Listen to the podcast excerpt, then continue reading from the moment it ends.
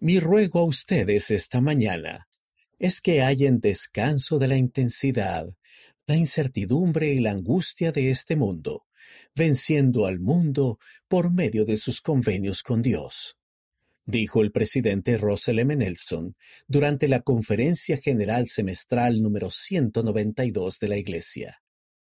Háganle saber por medio de sus oraciones y sus actos que se toman en serio lo de vencer al mundo. Pídanle a Él que les ilumine la mente y les envíe la ayuda que necesitan.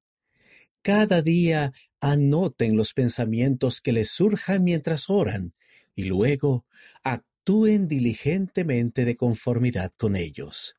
Pasen más tiempo en el templo y busquen entender el modo en que el templo les enseña a elevarse por encima de este mundo caído.